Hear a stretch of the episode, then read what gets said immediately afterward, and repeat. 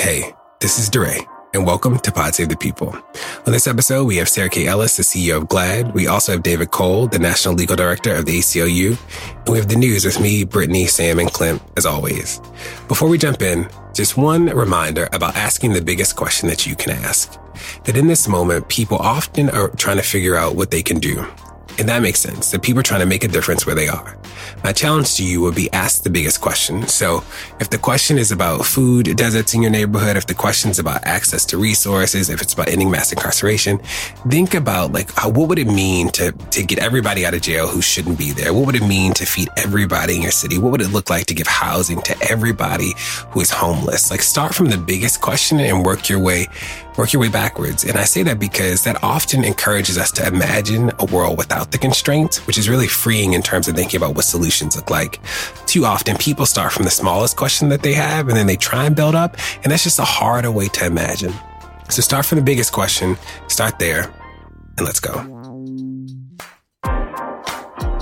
And here's the news with me, Brittany Packnett, former member of the Ferguson Commission and appointed by President Obama to the Task Force on 21st Century Policing, Samuel Sinyangwe, our resident data scientist, and Clint Smith III, our resident academic. It's the news. What's going on, y'all? This is Clint Smith at Clint Smith III. You did it. I, I, I, I, I. I'm a natural. This is Brittany Packnett at Miss Packyetti on all social media. And this is Sam Sinyangwe at Sam Soy on Twitter. And this is DeRay at DeRay, D-E-R-A-Y on Twitter. You know, I'm, I am DeRay on Instagram because somebody already had DeRay. So as we are recording this on Monday, uh, we're waking up to the news coming out of Las Vegas uh, from the mass shooting. There's a lot that we don't know, and there's obviously a lot that we'll continue to find out over the coming hours and coming days.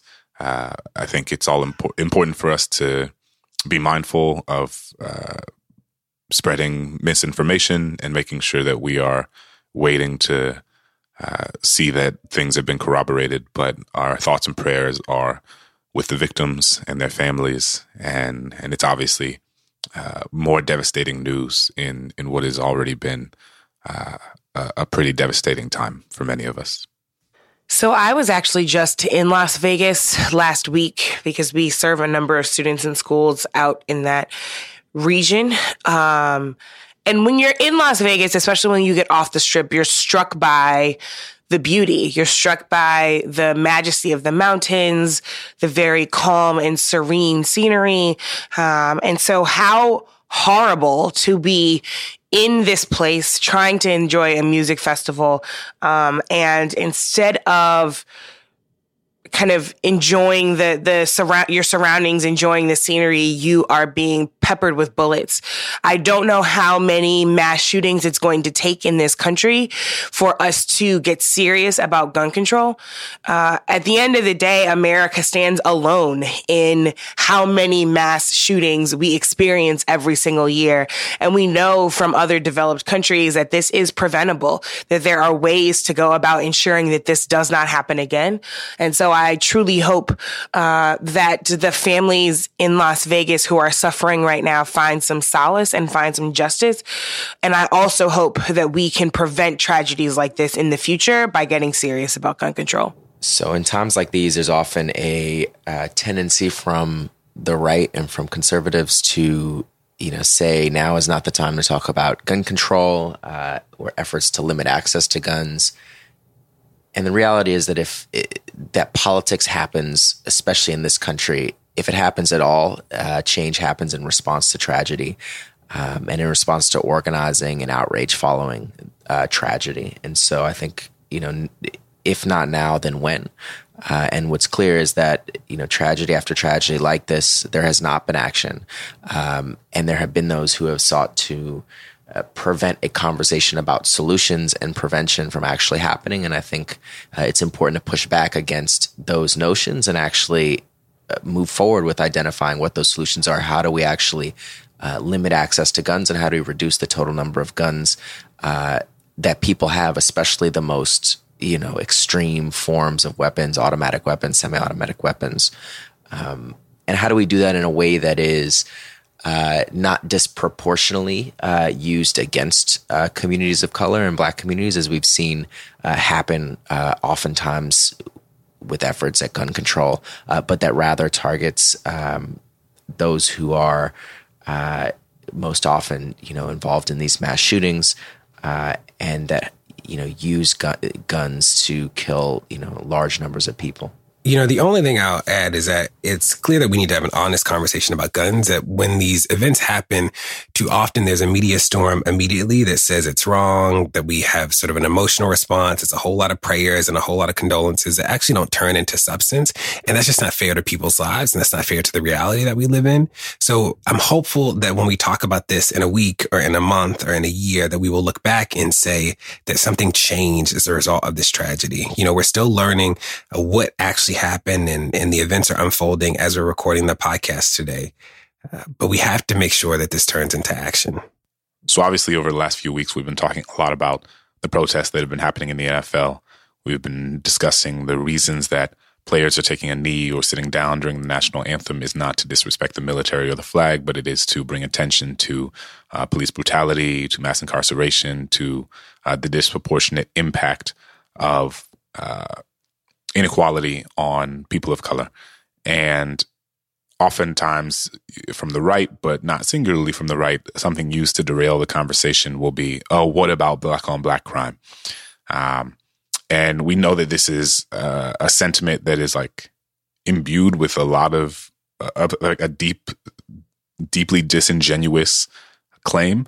Um, and what we know to be true is that 84% of white people are killed by other white people, but you never hear folks talk about white on white crime, right? And so it's clear that there's a double standard and there's a, a I think it's about a 7% uh, difference in terms of white on white crime and black on black crime. And, and we've discussed on this podcast and has been outlined extensively that that percentage difference can be tied back to issues of hypersegregation in communities, tied back to issues of uh, history of decades of public policy that has segregated neighborhoods and made it so that certain people do not have access to certain neighborhoods, and thus it stratifies um, our neighborhoods uh, along racial lines in a, in a deeply profound way. And people kill those who they live in close proximity to. So white people tend to kill other white people, black people tend to kill other black people, Latino folks can tend to kill other Latino folks, and and that is so. It is not necessarily reflective of anything that has to do with race. It is instead reflective of something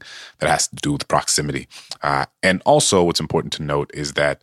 Uh, the phrase, the original phraseology of black on black crime is something that has been sort of been stripped of its original intent uh, and in the 70s, black on black crime was this idea that black activists use in order to bring attention to the fact that crimes with black victims were not dealt with with the same sense of moral urgency that crimes with white victims had, right? So if a, uh, you live in a hypersegregated community and a black person killed another black person, the police uh, either ignored the crime completely uh, and it went unsolved, or they they didn't allot a lot of resources to um, trying to figure out what that crime was in order to prevent something like that from happening again. And and so many black leaders and uh, and clergy folk and community members felt like they were there was a clear deprioritization of their community, uh, especially in poor, poor black communities, um, as compared to when uh, there was a white victim. There was like a profound sense of moral urgency to solve the crime to make sure that it wasn't happening again, um, especially if it were a black uh, a suspect, um, but even if it were a white suspect as well. And so, you know, it's interesting the ways in which it has been sort of co-opted to suggest something a lot more sinister or and to be used as a trope to suggest that black people are somehow inherently more violent uh, than than their counterparts but but again we know that the reason that uh, people kill people who look like them is because of decades of segregation that forced them to live in close proximity to in a in a, in a very homogenous um, community context. So uh, I think that's important to keep in mind and to arm yourself with uh, with this history and with this data when people come to you saying, "What about black on black crime?" That you can uh, refute that um, using you know both historical and empirical evidence. So I just want to echo that last part around the police response to crime and how it differs by neighborhood and by by race because what's clear, as you said, Clint, is that the research shows that you know policing and especially police violence actually increases crime. So what's fascinating to me is uh, the ways in which this phrase black on black crime uh, is used as a way to sort of dismiss or distract from uh, or undermine the cause of ending police violence. And it's done in two ways. So the first way that it's used is to say that why aren't you just focusing on this issue instead of police violence? And then there'll be all of these claims that are made about how this is a bigger issue and you should be focused on this on this issue of crime instead. And again, what's interesting about this is looking at the research that actually acts of police violence increase rates of crime, particularly in black communities. So a study came out that was reported uh, in the New York Times uh, about a year ago, which looked at Milwaukee. And what they found was that after a high profile incident of police violence, calls to police dropped dramatically in black neighborhoods because people were afraid to call the police uh, for obvious reasons after seeing somebody get brutalized for doing that same thing. The one thing that isn't talked about as much is the ways in which police violence destabilizes communities and actually leads to crime increases. The second thing that's interesting is looking at the research on the connection or lack thereof between issues of crime and issues of police violence. So, the second way that this sort of black on black crime trope is used is to say that police are more likely to kill black people because of black people being inherently violent or inherently criminal in nature. And that's sort of the assumption that is often made by those on the right. Uh, you'll see it whenever they, whenever there are discussions about police violence and dis- racial disparities. They will put up some you know, murder statistics of black men or something like that and try to distract from the issue and try to explain it away as saying police are in violent situations, dealing with violent people, and therefore using violence as a means to defend themselves and others. And that's sort of been the prevailing assumption that's pushed forward by many on the right and by many in police circles uh, without any evidence really to support it. And so what's interesting when you look at the research on this is actually that there is no empirical connection between uh, rates of crime in communities and rates of police killings. And so there are a couple studies that I'll cite here. Uh, the first study is a study from a professor at Columbia University, uh, Jeffrey Fagan, who looked at rates of crime, looked at rates of police violence, and, and the diversity of police forces. And what he found was that there's actually no connection between uh, rates of homicides of black people on other black people and rates of homicides of black people by police the so that is one of many studies that have actually come out. There's another by uh, Cody Ross who looked at the same issue, found that county level uh, crime rates did not predict rates of police shootings. There's a study that we did at mappingpoliceviolence.org, which looked at rates of uh, violent crime in cities versus rates of police involved killings. Again, no correlation. So, you know, this is a well established fact that these two issues are actually not uh, are not related, they're not correlated, they're independent of one another and should be dealt with independently. And yet, sort of, they are lumped together as being something where, you know, we can't deal with police violence if there are if there's crime in communities. That's sort of the the assumption that's made, and, and that is just patently false. You know, I know that folks will sometimes hear, sure, if, um, you know, uh, black people are never responsible, right? What about personal responsibility is often the retort. What we're talking about here is dealing with the root and not the symptom, right? So we're talking about dealing with the virus of highly concentrated poverty, of housing segregation, and those patterns that have led to these outcomes. That is not to say that, um, Crim- violent criminals should not be held accountable. It is to say that ending poverty is a better uh, form of crime prevention than all of the issues with criminal justice and just locking people up and throwing away the key that we've been talking about, right? Equal housing prevents violence. Better education prevents violence. Strong employment prevents violence. Again, when you build strong communities from the ground up, we don't have to deal with violent crime or over policing from the top down.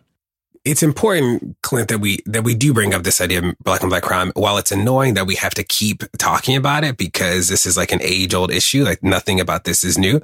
But if we don't talk about it, we can't change it. And the reality is, is that these are just tools to distract people from focusing on the real issues. When you think about what Trump does is Trump always tries to take the focus off of racism or systemic inequity and tries to make sure that it's about something else that'll get people spinning their wheels. And black on black crime is a great tactic to get people to spin their wheels.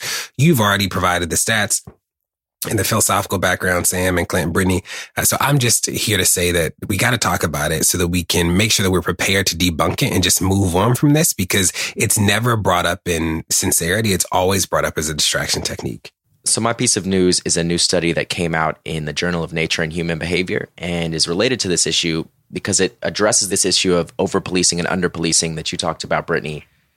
Mainly, this focus on over policing of black communities related to sort of minor infractions, low level offenses, what they call broken windows policing, which you know is this prevailing method of policing that believes that if police are strict and sort of have a zero tolerance approach towards small things like jumping a turnstile at the subway or possessing a little amount of marijuana or having an open container of alcohol on the street or sitting in a par- sleeping in a park bench that that will somehow create an environment that discourages serious crime from happening.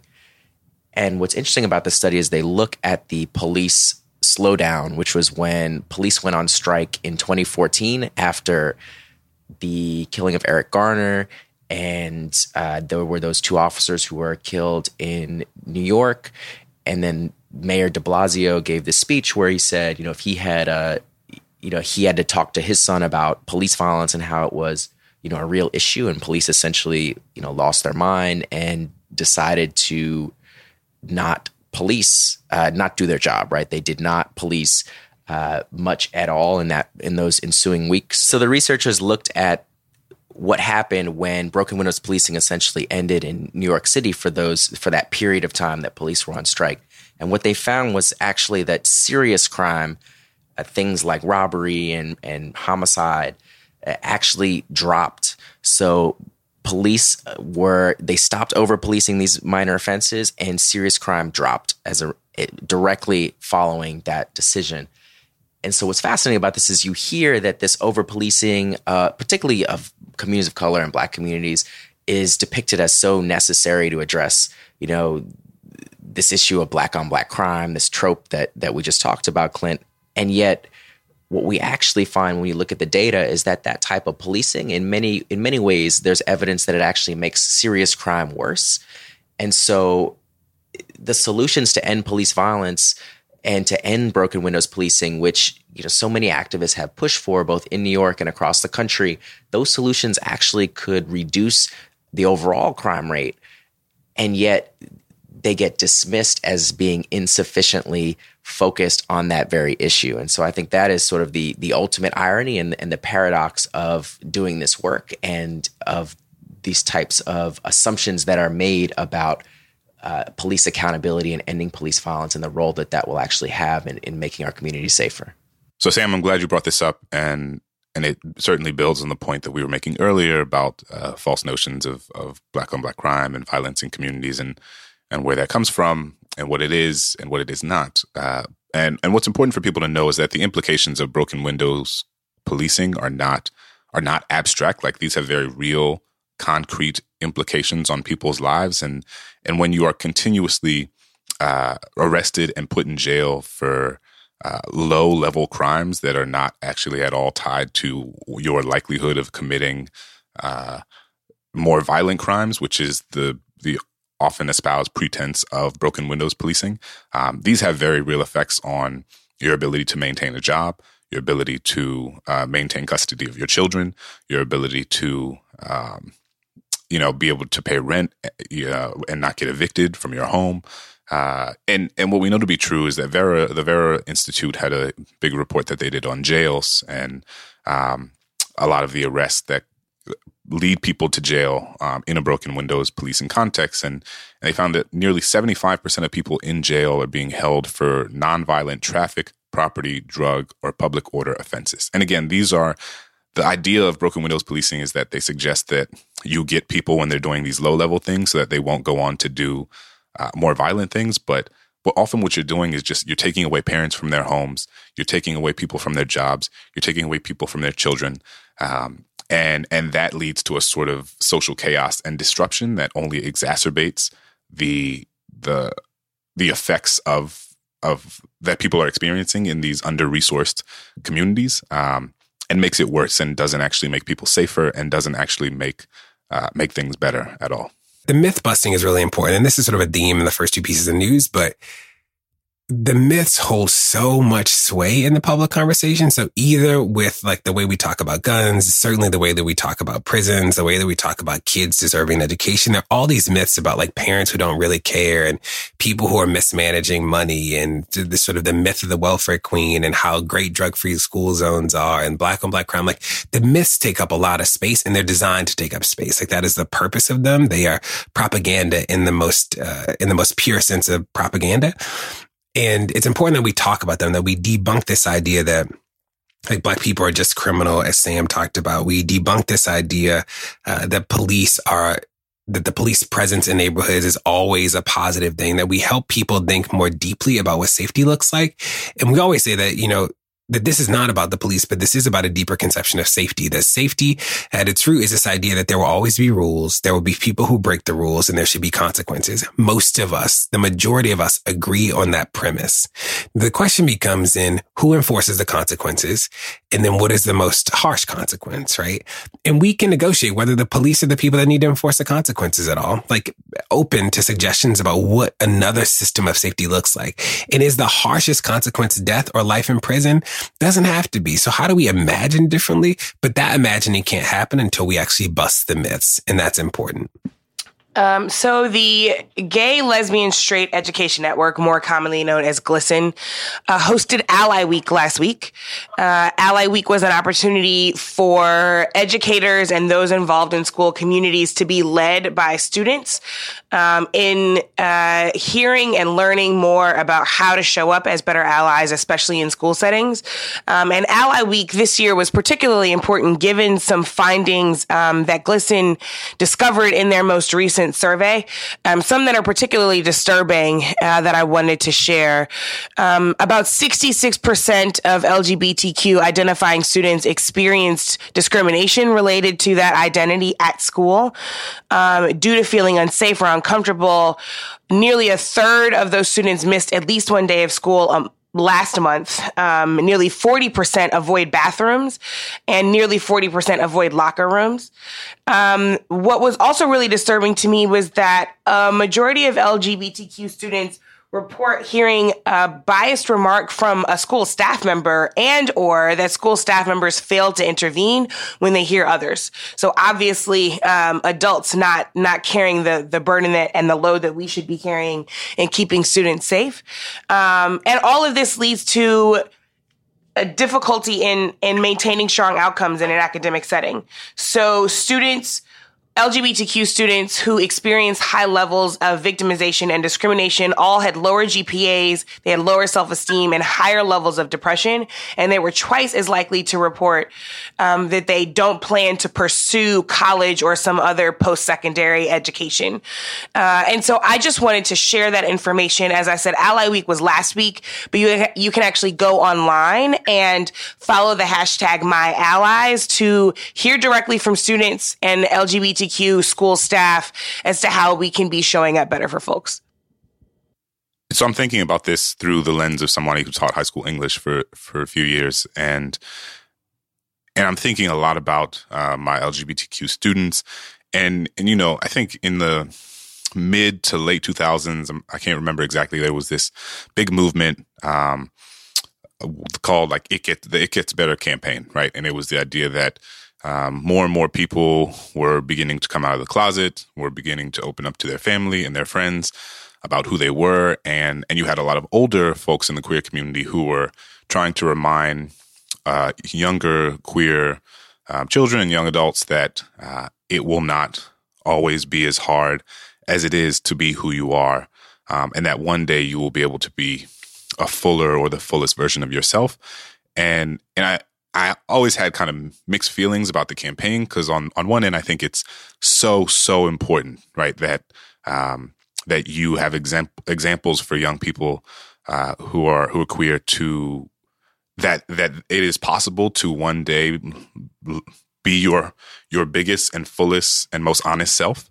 Uh, I also struggled because I I know that the reality for so many of my students was that, um, and for so many young people throughout the country, is that it it might not get better in the way that that it was sort of uh, discussed in in those videos and in that campaign and and that like not everybody can is going to move to San Francisco or New York or or ultimately become an adult in a place that allows them to um, uh, be their full selves. And and I think it's important that we provide spaces of hope for young LGBTQ students, um, but also not uh, engage in sort of empty rhetoric because I think the thing about it gets better, it can sort of we can say that and then feel like we don't actually have to do anything to contribute to creating an environment that actually makes things better for young people. Like it, it makes us feel good, but it also allows us to be complicit in uh, an environment that can be deeply violent um, and um, deeply harmful to to young queer folks, um, as Brittany has pointed out. And so, just a reminder for all of us to be thinking actively about what we are doing or not doing to create spaces and environments for for young people to be able to be their fullest selves now, and not make it so that they are waiting for this day or this time or this place um, that we keep telling them exist that actually will only exist if we put the work in to create it. And Brittany, I'm happy that you brought this up because, you know, we talk about the police and mass incarceration and, and those sort of issues so much because they are top of mind because they are often issues about scale. So we're trying to figure out like, how do we address a system at scale? There's so many other issues that we aren't able to talk about at the beginning of the podcast that we, that we will start talking about as we go through some of the core issues in mass incarceration. So I'm excited about our opportunity to talk about identity more and the way that you're bringing this news forward today. I'm excited to talk about ethnicity with more depth, right? Like there's so many other contours of the justice conversation that we uh, will be having soon, but in terms of my response to your news is that, you know, that makes sense to me. It is sad in a sense because I remember being a gay black kid growing up in Baltimore and it was hard, you know, like yeah, school wasn't the most uh, welcoming place in general. And I was in student government and those sort of things. So I didn't necessarily get picked on, but that doesn't mean that it wasn't still a homophobic environment to grow up in because it was and I, I was hopeful because I see so many kids today and I like look at how free they are in school. And it's just like, wow, like I never got to show up in that way at school. But when I hear those survey results, it's like, eh, it actually hasn't changed as much as I would hope. And I, Clint, you're right that like the language of it, it gets better is actually not the reality for so many people. Like for so many people, it doesn't get better. And even if it does get better, what people forget when they hear it gets better is that it only gets better because people do work. It doesn't like just magically get better. People don't magically become less homophobic and more accepting. Like somebody actually does work around that. Like community becomes more accepting because work is done, because conversations are had, because people see that people are human. Like those, that, that takes work. It's not just magic. So when I think about my own self as a gay black man who's older now and has, you know, went through middle school and high school and endured that and as somebody who taught, uh, and who has led in, uh, in three public school systems, like I know that that that the work that has to happen to make classrooms and schools safer for all kids and that they can show up in the fullness of who they are. And Brittany, you talked about people being afraid to go to the bathroom, those sort of things. Some of that is about how we hire, that we are hiring for people who believe in equity and justice on the front end and who believe in inclusion and acceptance, that we also are having robust trainings around what it, how language impacts the way that kids grow up. So, you know, I know some elementary schools that have gay straight alliances now. Like that's really incredible because that is really parents coming together saying that we should talk about identity in a more complex way and that we should recognize that kids are growing up and that they already are having the conversation. So we might as well catch up with them and, and be prepared to engage in the conversation. And the third is about the curriculum. So making sure that the fullness of people's complex lives actually shows up in the stories and in the lessons and in the problems that people face in the classrooms. That's not, not that's not an impossible ask, right? That is like a real thing. And I think about how that didn't show up in my own classroom when I was a student that like I never saw, I, you know, I barely saw black teachers, let alone like teachers that weren't from a heteronormative uh, space. And you know, the survey is sad in the sense that it is a reminder that we have so, so much further to go, even though we've come so far. That's the news. Don't go anywhere. More Pod Save the People's coming. In the decades before the Civil War, slavery's grip on America tightened. But soon, a diverse group of abolitionists, both black and white, began to construct a clandestine path to freedom for the enslaved. Hosted by Lindsay Graham, Wondery's podcast, American History Tellers, takes you to the events, times, and people that shaped America and Americans, our values, our struggles, and our dreams. In the latest series, American History Tellers explores the Underground Railroad, a covert network of secret routes and safe houses operated by men and women committed to helping enslaved people escape bondage in the South. Fugitive slaves and anyone helping them face terrible violence and even death if caught. But for those brave enough to risk the journey, the Underground Railroad offered a path to the northern states and Canada where their freedom was assured. Follow American History Tellers on the Wondery app or wherever you get your podcasts. You can binge this season's American History Tellers, The Underground Railroad, early and ad-free right now on Wondery Plus. This show is sponsored by BetterHelp. Now, what's the first thing that you'd do if you had a ton of extra time in a day? Maybe I'd take a nap, go for a run, talk to some friends. Now, a lot of us spend our lives wishing we had more time, but the question is time for what? If time was unlimited, how would you use it? Now, the best way to squeeze that special thing into your schedule is to know what's important to you and to make it a priority. Therapy can help you find what matters to you help you process the world around you, help you think through the most important things, how you spend your time, where you spend your energy, especially your emotional energy. If you're thinking of starting therapy, give BetterHelp a try. It's entirely online, designed to be convenient, flexible, and suited to your schedule. Just fill out a brief questionnaire to get matched with a licensed therapist and switch therapists anytime for no additional charge. Learn to make time for what makes you happy with BetterHelp. Visit betterhelp.com slash people today to get 10% off your first month. That's betterhelp, H-E-L-P dot com slash people. And now my conversation with David Cole, the National Legal Director of the ACLU. David, thank you for joining us today on Pod Save the People. My pleasure. You're at the ACLU. Yep. What do you do at the ACLU? I'm the National Legal Director. And how did you get to the ACLU? Well, I've uh, been a constitutional lawyer and constitutional law professor for a long time, uh, for about 30 some years. It's and, longer than I've been alive. there you go. And, and last summer, uh, the, um, the national legal director of the ACLU, longtime director, Steve Shapiro, stepped down. Uh, and the executive director came to me and, you know, uh, asked whether I'd uh, be interested in uh, taking on this position. And he said, David, it's a great opportunity. You've been teaching and practicing constitutional law for 30 years under a conservative Supreme Court. Just think what it would be like to lead the ACLU in the Supreme Court under a liberal Supreme Court. Because, of course, last summer we all thought Hillary Clinton would win the election. She would appoint Justice Scalia's replacement. And for the first time in four decades, we would have a Supreme Court um, uh, headed up by a liberal majority. It's been a conservative majority court since 1973 or so.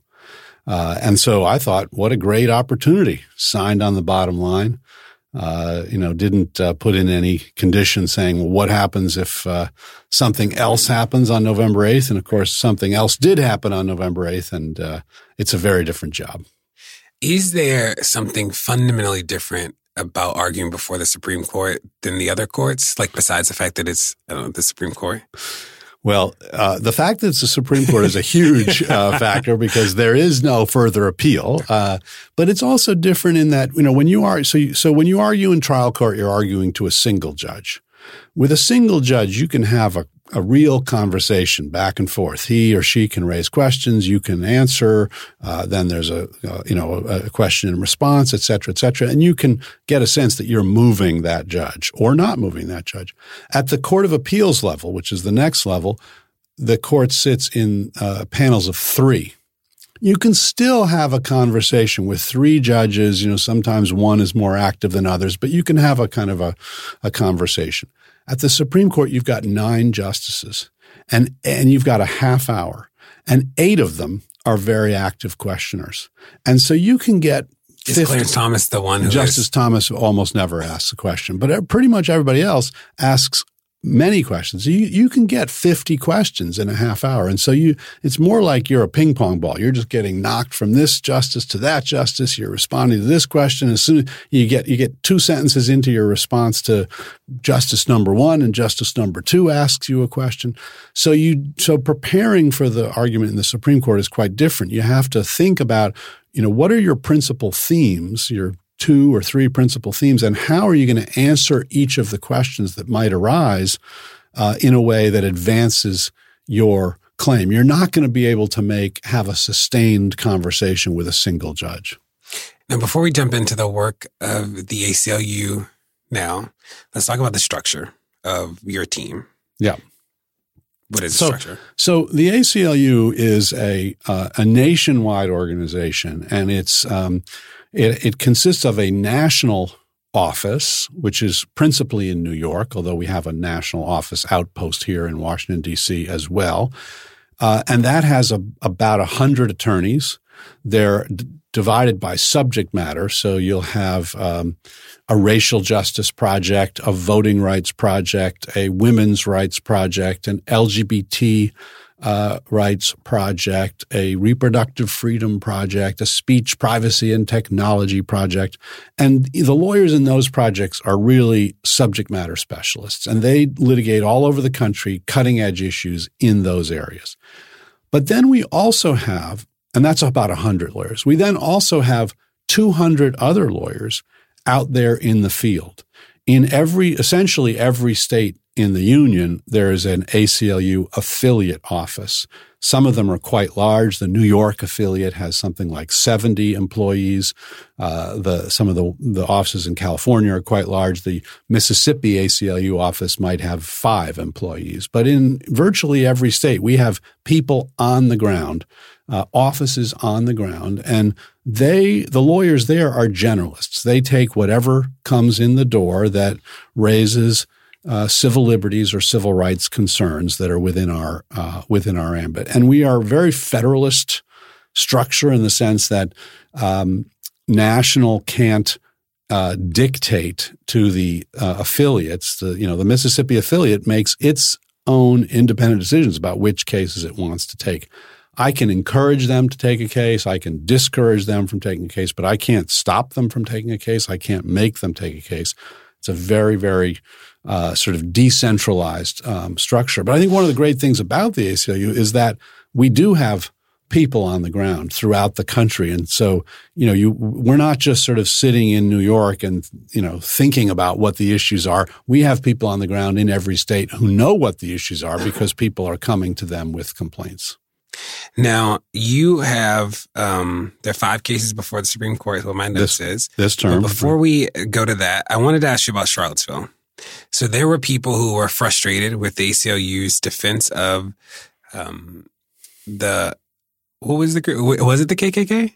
Who did you who did you help defend? We represented Jason Kessler, who's an individual who sought the uh, permit to uh, hold the protest at the Robert E. Lee Monument in Charlottesville. and he was a the press reported that he was affiliated with a white supremacist group. Yeah. Yes. Uh, and and later the ACLU came out and said that essentially that you wouldn't do that sort of defense any longer. I think is what I read. You- No, no, no, no, so, not yeah, that. so help us Yeah. understand what Yeah. happened. So you know, so the so the ACLU uh, has for it's in, it's been around for ninety seven years now, and uh, it has long taken the position that the First Amendment protects all speakers. Uh, uh, who stop short of violence, uh, and that the government can't discriminate against speakers based on the, the their ideology or their message. And so we have defended uh, we have historically defended people whose views we detest, whose views we abhor. Uh, back in 1934, the founders of the ACLU wrote a pamphlet defending their defense of Nazis to march.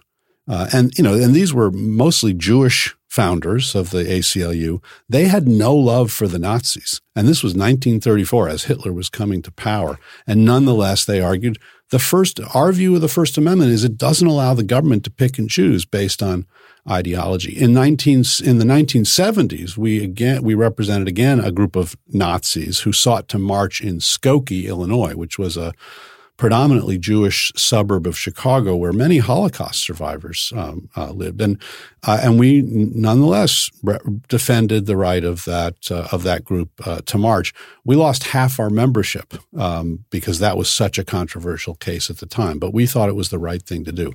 Charlottesville, uh, Mr. Kessler came to us because he had been granted a permit to have a um, a demonstration at this monument. He was protesting the decision to take down the monument. Uh, the city had had at the last minute uh, revoked the permit and said he had to go protest a mile away from the uh, monument that he was protesting, but the counter protesters could could uh, could protest right there at the monument, and there was evidence that they were doing so on the basis of their agreement with the counter protesters and their disagreement with the protesters. Uh, we got him to, well, we, the Virginia affiliate, and remember I said there each affiliate has its own independent judgment, but the Virginia affiliate got him to sign a, a, a declaration that he intended to have a, a peaceful march. Um, and we went into court, uh, and the judge uh, asked the city, you know, why are you treating him differently from the people who are expressing views opposed to his? And the city had no good reason. They they offered no evidence that suggested why they were treating him differently. And the judge said, under the First Amendment, you can't treat him differently. Uh, and then the march happened, and you know, and as we know, it was tragic. Uh, as we also know, the police did a terrible job. They didn't keep the protesters apart. Um, you can, and in many places, police do keep protesters and counter protesters apart. And then, you know, you have people yelling at each other, but you don't have people fighting, and uh, you don't get to a situation in which someone drives a car into counter protesters and kills somebody. So um, it it was a it's a you know it's a terrible uh, it was a terrible event. It was a horrific event, um, but uh, but our action in that case is consistent with what we've what we've done in the past and. Um, um, and didn't you release a? I thought the ACLU released a statement in response to the backlash. So we did issue a statement in which we said um, we um, will not, you know, going forward, we are not going to represent armed protesters, people carrying weapons. Um, okay.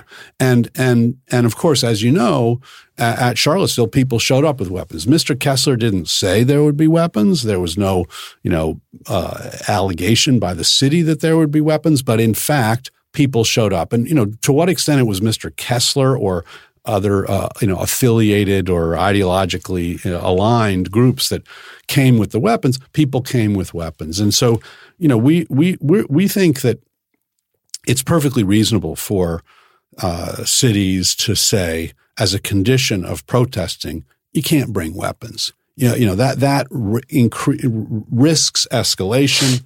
It risks the need for uh, for for um, uh, harsher policing measures and, and, the like. I mean, you know, when we have the Fourth of July celebration here at the mall, everybody is searched and no weapons are permitted. It's, we think it's reasonable to have that at at protests, and that there will be more free speech, not less. Five cases before the Supreme Court. I don't want this to be a quiz, but what are they? Well, you know, in some ways, this is our. Uh, you know, we, we, we said we said t- two days after Trump took office, we took out a full page ad in the New York Times. We'll see you in court to Donald Trump, saying, you know, you've promised to to ban Muslims, to open up libel laws, to to prosecute your your opponent, all kinds of unconstitutional actions. If you do that, we'll see you in court.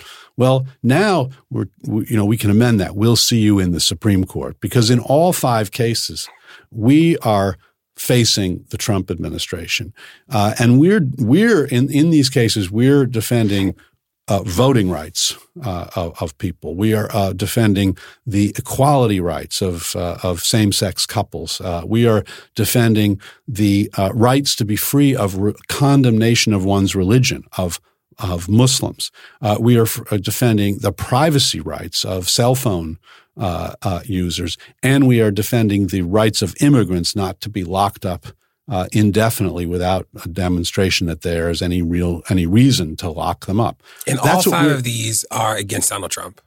Essentially, they're all yeah. it- well, they're not they're not all five pres- directly against, Against the Trump, administration. but he yes, but the administration has entered the case on each case. The uh, the administration is on the other side, arguing against voting rights, against equality for gays and lesbians, uh, against privacy of uh, cell phone users, uh, against religious freedom of Muslims, and against immigrants' uh, rights to be free of uh, arbitrary detention.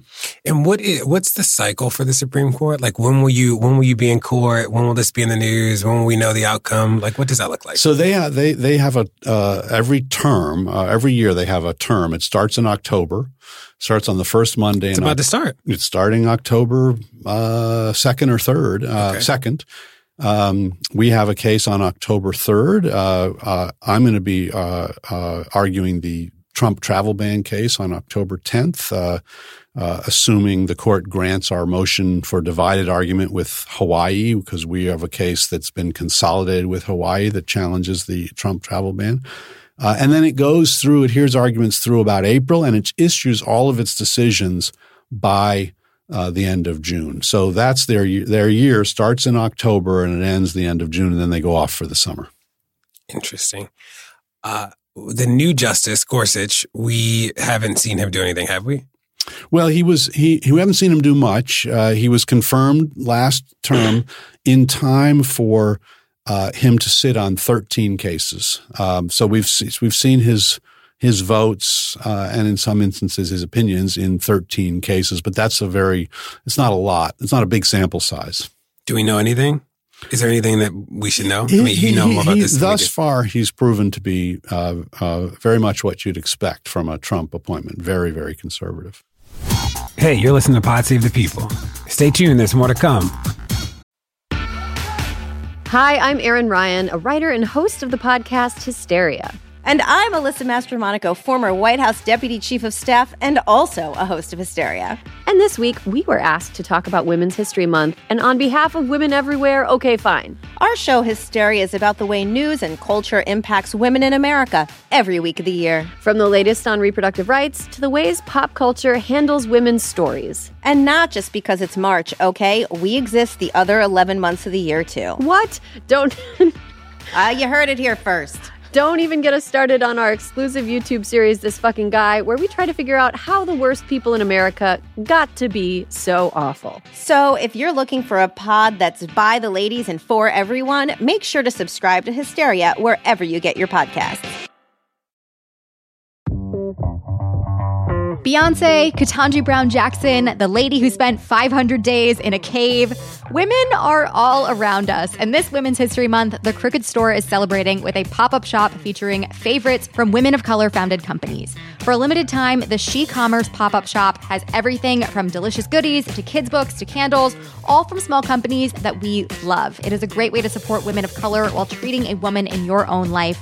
Maybe that's yourself to a sweet distraction from the endless horrors that we face every single day.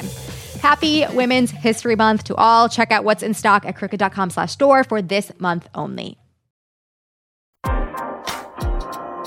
So, can you think before we talk about one of the cases before the court this year that you guys are about to argue in October? Um, are there any cases that aren't Roe v. Wade, marriage equality, those sort of big cases everybody knows that you all have had a part in that you think have fundamentally changed sort of the landscape of the American fabric? So I think there are many, many such cases, but uh, uh, one I can give you is a, a, a case called Tinker, uh, which was a case from the Vietnam War era.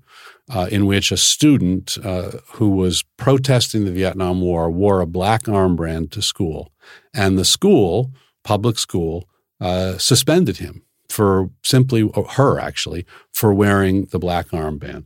Uh, and the question in the case was, do students have a First Amendment right to express themselves in school, or do the school officials have the power to suppress any expression of uh, political opinion? Uh, and we won that case, and the court said the First Amendment does not stop at the schoolhouse Gates. Another case that uh, I think people are, are, are, familiar with from watching television, but has a real effect in, in ordinary people's lives, uh, is Miranda versus Arizona, which was a case that said that the ACLU the, argued that. Yeah, which was uh, we, we. I'm not sure whether we whether we there were five cases together there, whether we were counsel in one of those five cases or whether we filed an amicus brief, but we were in that case. Uh, and that case established the, the, the right to have an attorney uh, uh, when you're interrogated by the police and the right to stop the police from interrogating. Another set of cases that we argued in the 1970s established that laws that discriminate on the basis of sex violate the Constitution. For a hundred years, the court had said that it's perfectly natural to treat women and men differently. And so you had laws that had been upheld that said women could not be lawyers, for example, because that was a male profession. Wow. Uh, and, and when we, in the 1970s, we had a women's rights project. It was headed up by a lawyer by the name of Ruth Bader Ginsburg. Shut up. Uh, yeah. And she filed a series of cases. She worked for the ACLU? She worked for the ACLU. awesome. And filed a series of cases that established the principle that discrimination on the basis of sex uh, is uh, is suspect and, and violates the equal protection clause unless there's a very uh, good reason for doing so. So, you know, I, I think that, you know, constitutional law shapes all of our lives and shapes essentially what the government can do to us.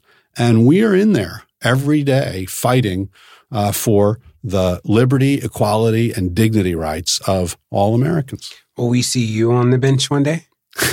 on a bench? Have you ever been a judge? I, have never been a judge. I I, I don't uh, expect to be a judge. I, I, like being on the side of uh, of advocating for the for the causes I believe in. I love it. Now, there's a privacy case that you guys are arguing this year.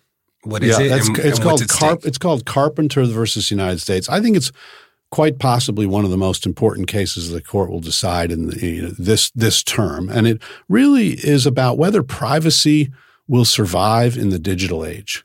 The the the the specific question in the case is: Can the government get from your cell phone provider the data that your cell phone provider collects on where you are 24 7 when you're walking around with your cell phone. Because the way a cell phone works is it connects up to cell towers. Right. And the cell phone providers keep records of when your phone is connecting to the cell tower. And every time you make a call, every time you receive a call, and every time your phone even checks, you know, for whether your email is updated, uh, there's a connection to a cell tower. And that information uh, locates you and says, okay, you know, on this day at this time, you were in, you know, at, at, at 24th and K uh, in DC. And, and then an hour later, you were, you know, uh, uh, out in Silver Spring, Maryland. And two hours later, you were somewhere else.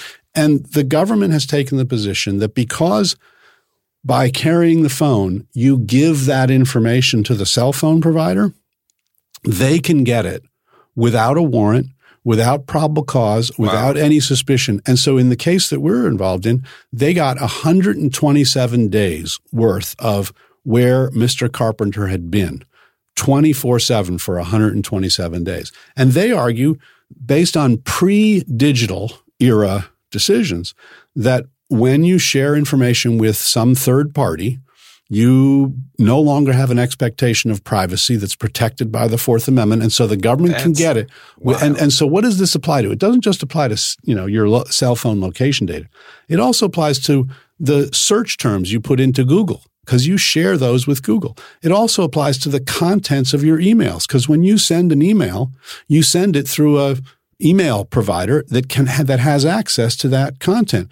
It also applies to the things you read and the websites you search uh, and and and view uh, online because you're sharing with your service provider and with those website uh, uh holders uh, your identity. So the government's argument is because in the digital age everything you do online is shared, they can get it. And they can get it for months at a time without any requirement that they show probable cause that you've engaged in some sort of wrongdoing. If they win that argument, privacy is dead. That is why. Why, why were they looking after Mr. Carpenter? They they suspected Mr. Carpenter of engaging in uh, uh, robberies of, ironically, cell phone stores. and so they so they they got this uh, information so that they could locate him at the various cell phone stores Oh, that had been robbed at the time of the robbery. So it's very useful information. state? Where, where did this arise?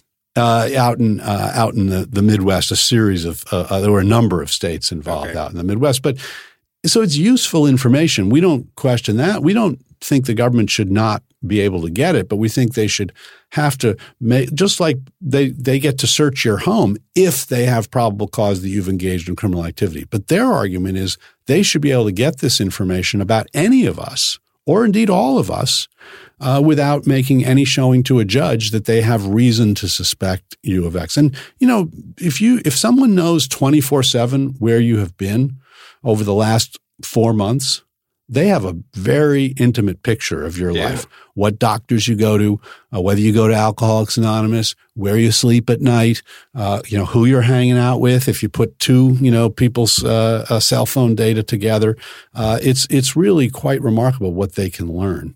Uh, and our argument is, yeah, they should be able to get that, but only where they can show probable cause that someone is engaged in criminal activity.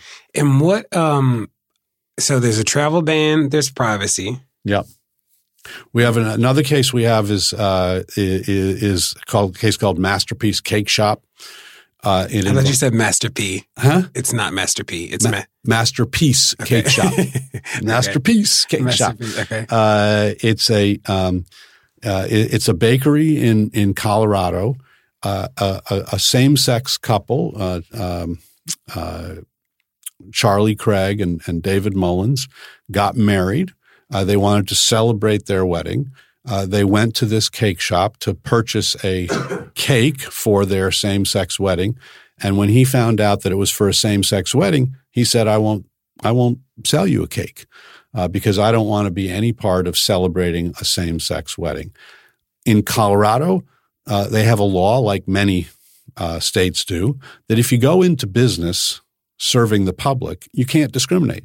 You can't discriminate on the basis of race. You can't discriminate on the basis of creed. You can't discriminate on the basis of of, uh, of sex. You can't discriminate on the basis of sexual orientation. Uh, and and he discriminated on the basis of sexual orientation. He would have sold uh, a, a cake to a same, uh, opposite sex couple, but because this was a same sex couple, he refused to sell them the cake.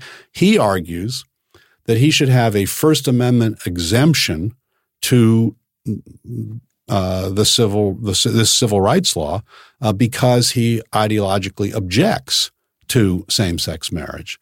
Uh, our argument is that there's no First Amendment right to discriminate. That uh, when if a state requires you to treat when you go into business to treat all customers without uh, discrimination equally, you can't say, well, because I object politically or on religious grounds to this you know particular status of people doing X, Y, or Z, uh, I, I, I somehow get an exemption uh, from from this uh, from this rule. Got it. Now, now, in this moment, there are people who I think are losing hope because of the chaos of this administration. They are frustrated and they uh, don't know where to turn. What do you say to those people?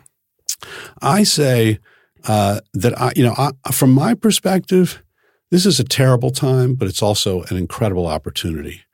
I have never seen more civic engagement from those who are concerned about civil rights and civil liberties in my lifetime. Uh, and, and to me, that's what's ultimately going to save us.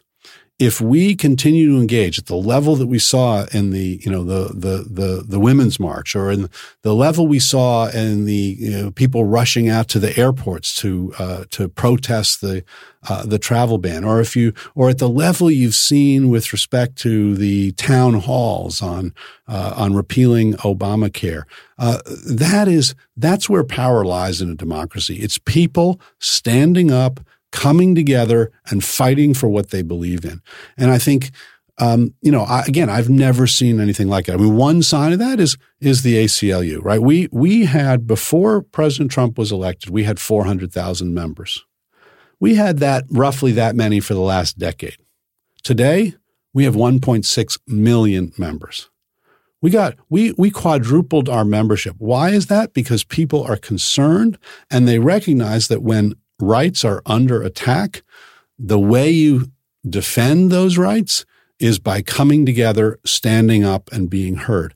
And if people continue to do that, I think we will continue to be effective. It's no coincidence that when people went out to the airports, when people demonstrated against the travel ban, the courts uh, struck it down. Uh, it's no coincidence that when people went to town halls and and and castigated their representatives for uh, proposing to repeal Obamacare, uh, the the efforts to repeal Obamacare uh, failed. So you know we just need to keep fighting, and if we keep fighting, uh, I think you know this could be the resurgence of uh, of the progressive uh, of the progressive movement. You wrote a book. I just got in the mail the other day.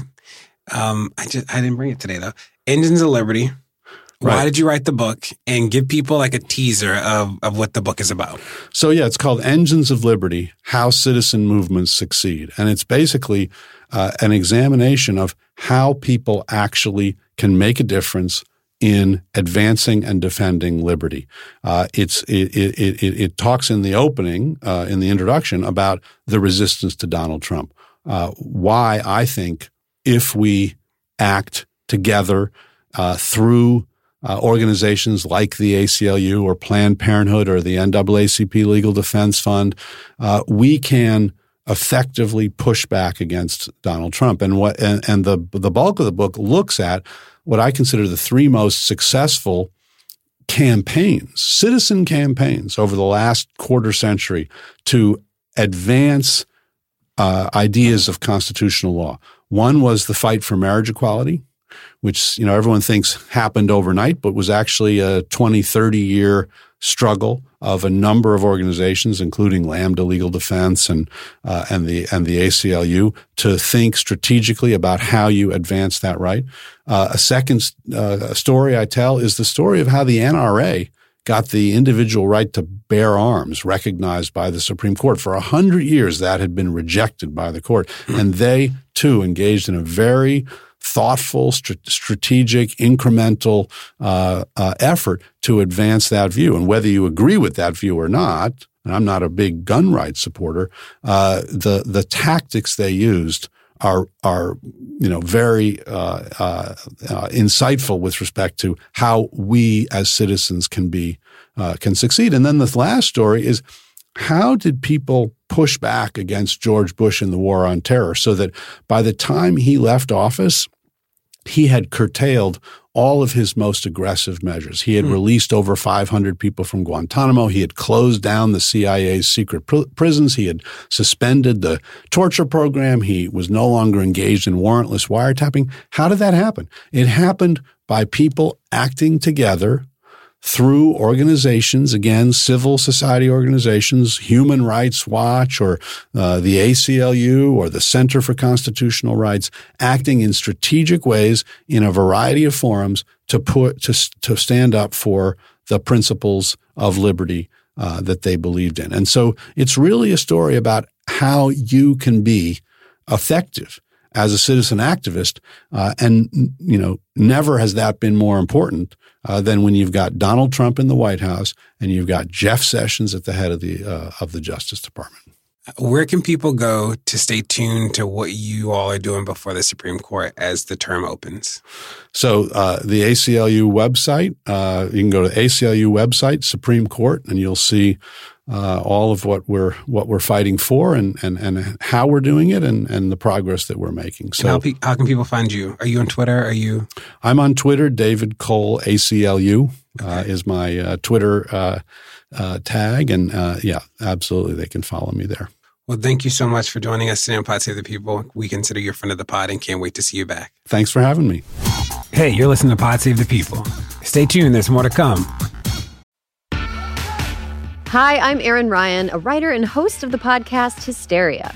And I'm Alyssa Mastromonaco, former White House Deputy Chief of Staff and also a host of Hysteria. And this week, we were asked to talk about Women's History Month. And on behalf of women everywhere, okay, fine. Our show, Hysteria, is about the way news and culture impacts women in America every week of the year. From the latest on reproductive rights to the ways pop culture handles women's stories. And not just because it's March, okay? We exist the other 11 months of the year, too. What? Don't.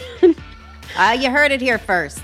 Don't even get us started on our exclusive YouTube series, This Fucking Guy, where we try to figure out how the worst people in America got to be so awful. So, if you're looking for a pod that's by the ladies and for everyone, make sure to subscribe to Hysteria wherever you get your podcasts. Beyonce, Ketanji Brown Jackson, the lady who spent 500 days in a cave. Women are all around us. And this Women's History Month, the Crooked Store is celebrating with a pop up shop featuring favorites from women of color founded companies. For a limited time, the She Commerce pop up shop has everything from delicious goodies to kids' books to candles, all from small companies that we love. It is a great way to support women of color while treating a woman in your own life. Maybe that's yourself to a sweet distraction from the endless horrors that we face every single day. Happy Women's History Month to all. Check out what's in stock at crooked.com slash store for this month only. And now my conversation with Sarah Kate Ellis, the CEO of GLAAD. Hello, Sarah Kate. Thanks for joining us on Pod Save the People. Thanks for having me. I'm thrilled to be here. So good to have you. GLAAD. Mm-hmm. What is GLAAD and what do you do at GLAAD? Sure. So GLAAD is a 30 almost a 32 year old organization and we were founded during a crisis, the AIDS crisis in New York City, and our founders um, found that the reporting on AIDS was so defamatory that they started their first protest in front of the New York Post. Um, because the coverage was so terrible. And from there, we grew into an organization that also lobbied Hollywood for representation of LGBTQ people. And so over the years, the organization is really about shaping culture. So I like to say that we work in the court of public opinion. We introduce people, general population people, to LGBTQ people so that they can form opinions and not just stereotypes. And we've been doing that for over 30 years. And it really is about changing hearts and minds. And we know at GLAAD that once you know someone's story, it's really hard to hate someone. And so I think now more than ever, we need good storytelling so that we can bring people together and we know each other's, what each other's feels in the life and, and what people are going through at this time. Now, what was defamatory about the initial AIDS coverage that was that caused people to be so upset?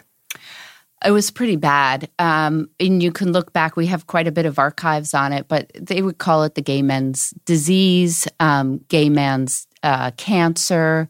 Um, they, you know, there was a cry to put gay men, you know, and and isolate them from the rest of community, from the community, um, and so it was really negative.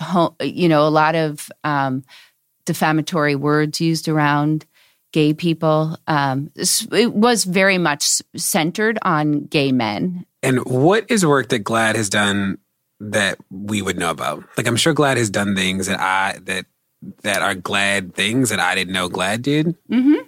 What are they? So any major watershed moment that you've experienced from an LGBTQ perspective in the media, GLAAD has had their fingerprints on. So it can be anything from Ellen DeGeneres coming out to more recently Caitlyn Jenner coming out um, it Will and Graces of the world, or any kind of representation that you've seen of LGBTQ people, 99.9% of it, GLAAD has been a part of and helping to shape the narrative.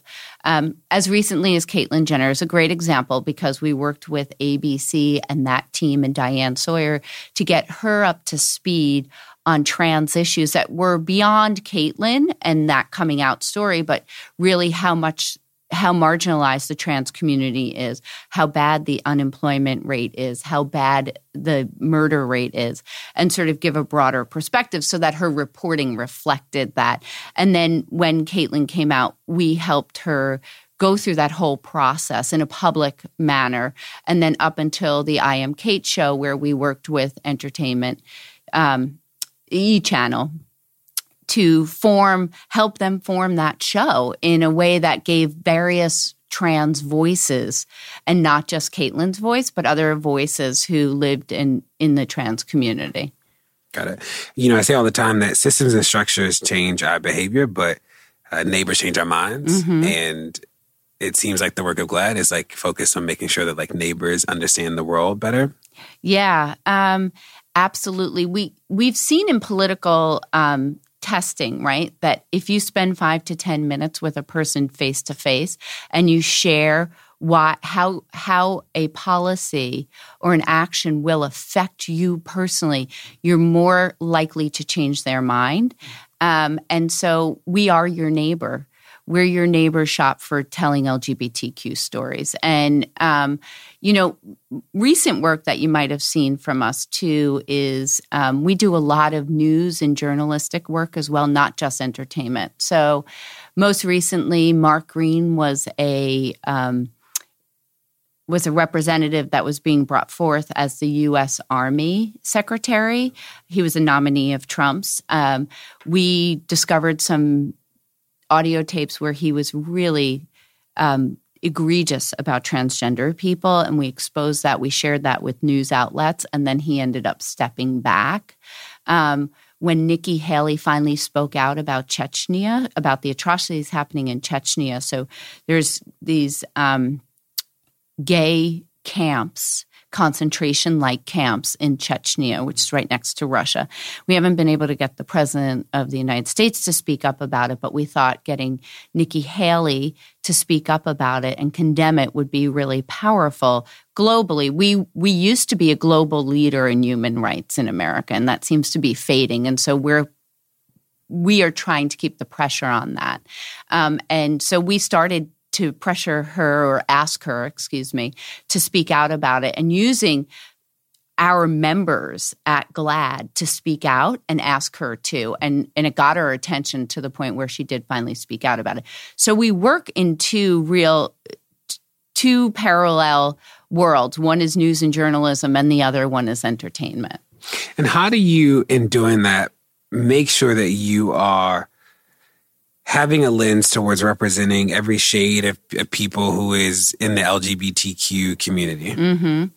Um, well, I think it's it is what's called intersectionality, right? So it's that we're not we're not none of us are just one identity, right? And so especially in the LGBTQ community, right? We are people of color, we're women, we're immigrants, we're Muslims. Um, and that's why actually an LGBTQ movement is the perfect place for intersectionality because we do represent everyone.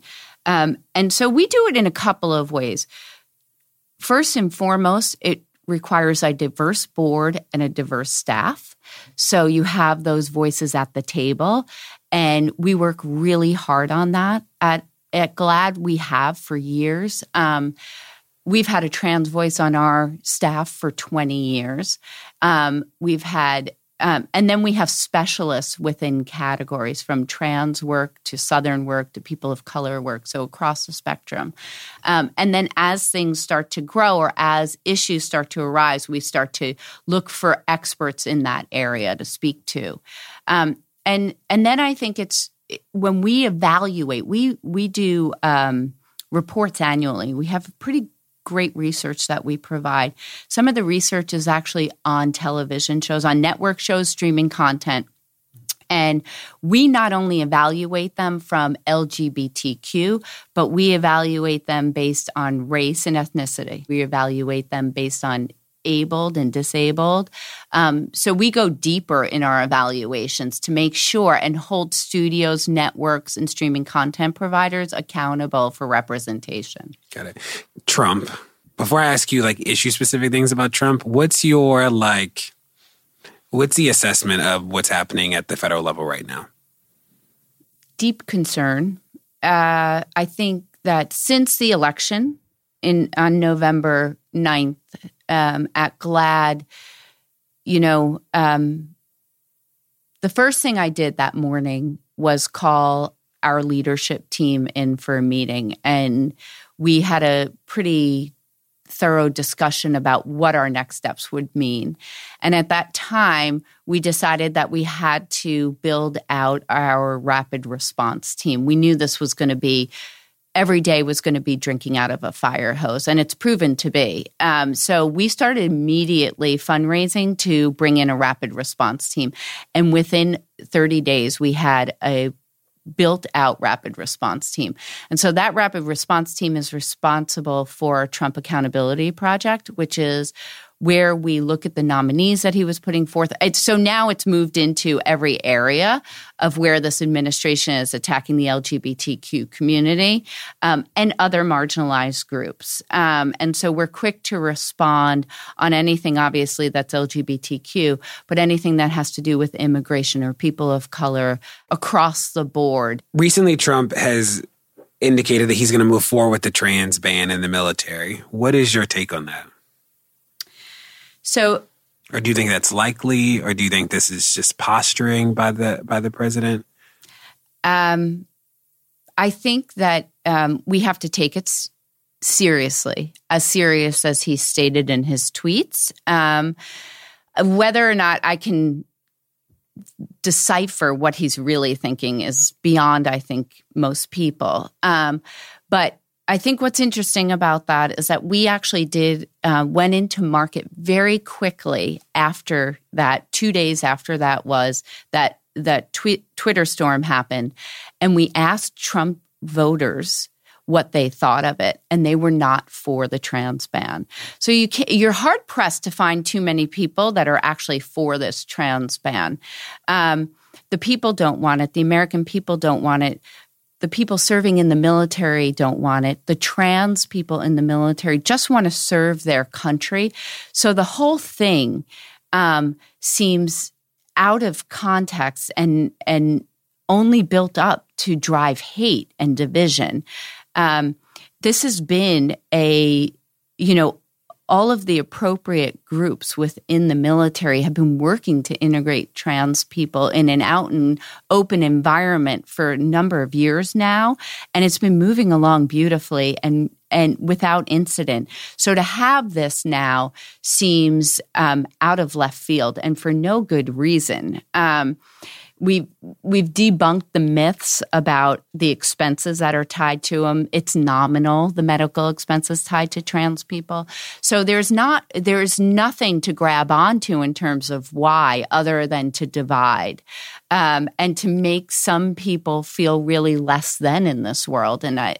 I don't understand why we would want to do that, especially when we're talking about people who are fighting, putting their lives on the line for us. Can you explain what is it? What does it mean that that LGBTQ people are going to be removed from the census? Yeah, sure. Um, so, for the first time in the history of the census, there were going we were going to be able to be counted on the census. There would be a box to check to indicate your gender identity, sexual pref, uh, uh, sexual orientation. Excuse me. Got it. And, and that um, was put in under President Obama. Yes. Okay. And so we are and that is two years away in 2020, um, or a couple of years away, excuse me. Um, but um, it was with very quickly um, under the new AG, it was erased. So we will no longer be on that census, and that's something that that the LGBT community has fought for for a number of years. Is it still an opportunity to, to put it back, or is it done? Um, I I would imagine that you know now this is what fire do you want to put out first um, with the resources that you have? Um, so yes I, I imagine with enough protest enough fighting we could make more noise about it. Um, but now we're looking at you know somewhere between six and fifteen thousand trans military people being kicked out over the next few weeks years months. Um, so we're we're fighting on all ends. Um, but so I think there is still a room for it to be rolled back, but I don't see um, the temperament there within the administration to do it. But this has been part of the list of things. Um, and why was the census? Why was it important? Because if you don't, if you're not counted, you don't count right? And so knowing who, where the LGBTQ households are in America, how many there really are in America is really important when you want to know about the demographics of America and what size of the demographic and the general population are LGBTQ people. And are there needs that are different for the LGBTQ community versus other communities? And so in order to understand a community and to have a better idea of the community, taking a poll about them and understanding who they are is really important. But we were also erased from the um, Older American Survey, which is a survey that was um, that is for older Americans, um, and they took off the LGBTQ people from that survey. And so it's a federal survey? Yes. So LGBTQ people, um, older LGBTQ people might need certain special nursing or older um, care. And it's not being counted now. And was it is, counted before? Yes, it was. And they and took so, it off. Yeah, and so if you're somebody who is aging, um, and you're moving into a nursing home, or and and now you're moving you could be moving into a homophobic nursing home and not know um, or so it just it lack of information or misinformation builds divides in the community um, in our community in our culture and so being erased from these from these various surveys um, means that we don't count anymore that we're not we don't exist anymore Got it. Now, what is happening over at the DOJ besides besides those issues? Is anything else happening that that Sessions is doing that we should be paying attention to? Everything that Sessions is doing, we should be paying attention to. honestly. Um, okay, that um, makes sense. There's no sleep. I think I read that he that there is um, he rolling back the school based support for transgender students. Mm-hmm. Yep, that's that was practically within the first couple of weeks of his appointment, if not the first week. Um, but there are other sort of um, less. One of the challenges that we're having, it's a very interesting time being GLAAD who works through the media, is that because you have this this administration that literally dominates the news cycle um, getting other things that are actually happening raised up in the news is incredibly difficult. Um, but yes, in within his first few days, Sessions rolled back um, the guidances, the trans guidance, school guidances that Obama had put in place. Um, and um, he's been doing some other things that included um, there was um, at one point he's looking at erasing LGBTQ people from other lines within the government. And so not recognizing LGBTQ people. And so everything that Sessions does needs to be watched. Everything that Betsy DeVos does needs to be watched. Now, what do you say to, um, you know, I'm a gay black man and I know so many other people who identify as LGBTQ who are worried in this moment, who are hopeless, who are getting hopeless, who thought that this wouldn't last as long as it is, mm-hmm. and it is. It seems like it's going full steam ahead. What do you say to people who might be losing hope in these moments who identify as LGBTQ? I say, um, first and foremost, we're here and we're fighting for you. Um, every day, the team at GLAAD and the team at other social justice organizations, and I know this because we all talk to each other, wake up every morning to fight for your visibility, to fight for your rights. Um, so know that we're on the front lines and that we're doing that. And if that brings you any sense of peace, but also please don't retreat. Stay engaged, find communities that are accepting of you, find people that you like to be around. It's a really hard time right now. And especially in small towns across this country, it can be very isolating. And so I encourage people to find LGBTQ centers or groups that they can be a part of, especially at this time. And then I also say fight, fight, fight. Stay in the fight. Um, a tweet makes a difference. It informs people, it educates people. Showing up at a protest gets you out there, gets your voice heard. Your voice matters. The second you start to think that you don't matter and your voice doesn't matter, we start to lose. And we can't lose this. There's too many people at risk right now. One of the things that I would say to people during the election cycle is that whoever you're for, um, make sure that you're doing all you can to get them in office because you don't want to look back on November 9th and think, I should have. And I feel the same way about right now. Um, these, I do believe that um, we will come out better for this in the end, but we're going to have a lot of scars. And the end is not written in stone. We need to write that and we need to do that together. Now, the trans community, uh, when I look back on the past few years, I think that one of the most interesting and beautiful things is that we're having public conversations about the trans community in ways that we've never had before. Mm-hmm. Um, and and I know that the conversation is not enough, right? That the conversation doesn't doesn't mean that people's hearts and minds have changed. Mm-hmm. Certainly doesn't mean that structures and systems have changed. Where do you think we go from here as we think about making this a world that is inclusive for the trans community, that is equitable, that is just? Like, what's the next step? Right. Um, here's the greatest secret America has um, that is um, one of our best kept secrets is our youth right now. Um, and we are actively at GLAAD engaging them because we don't want them to be our best kept secret. We want them front and center.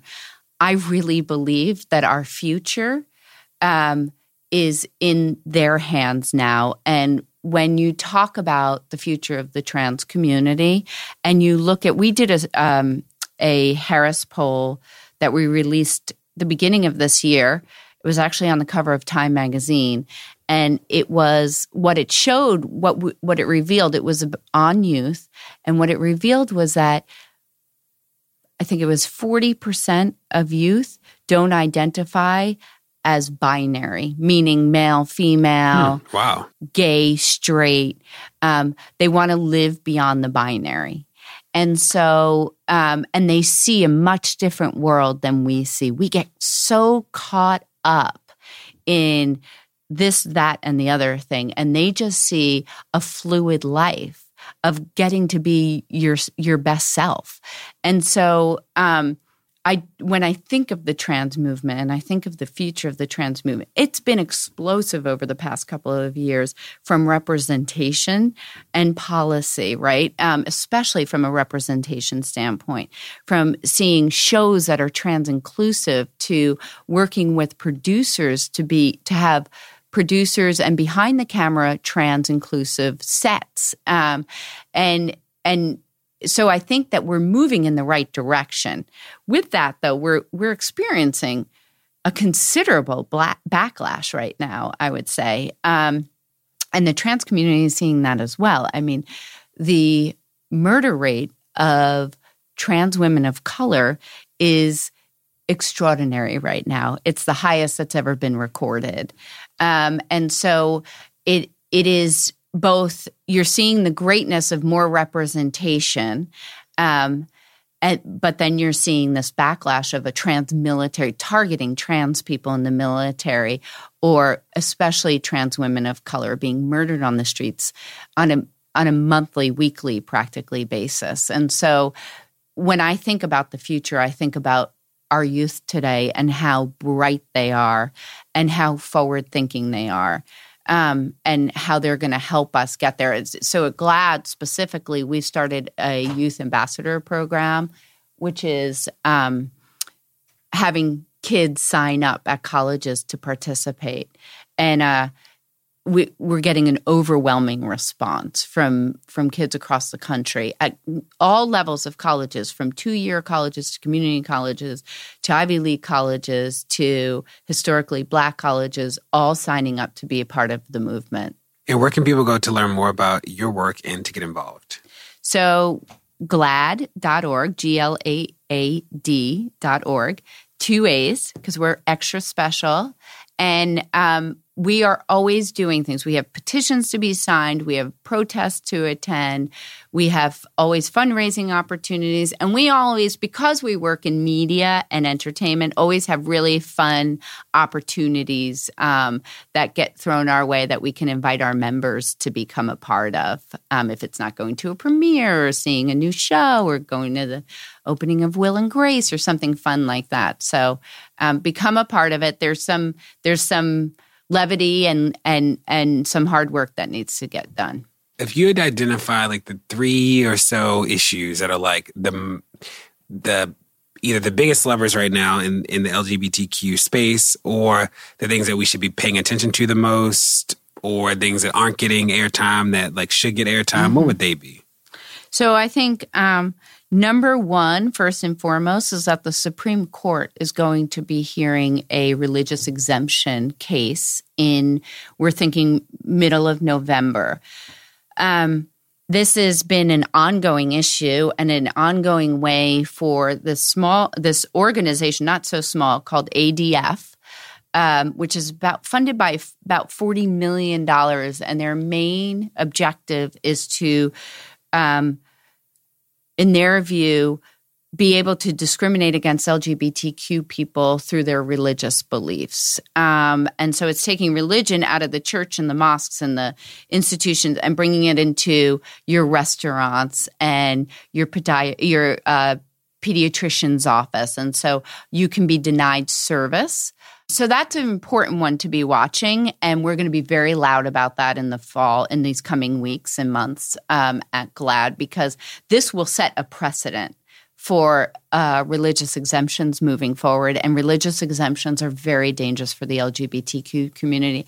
And once you get, you know, it starts with the LGBTQ community, but anybody can claim a religious exemptions if you open that door. So it's Pandora's box, really. Sergey, thank you so much for joining us on Pod Save the People. Consider you a friend of the pod. Oh, thank you. Thanks for having me. It's so good to see you. Well, that's it. Thanks for listening to Pod Save the People. Make sure that you tell a friend. Hopefully, I'll see you back next week and make sure that you rate this podcast wherever you get your podcast, whether it's Apple Podcasts or somewhere else. See you next week.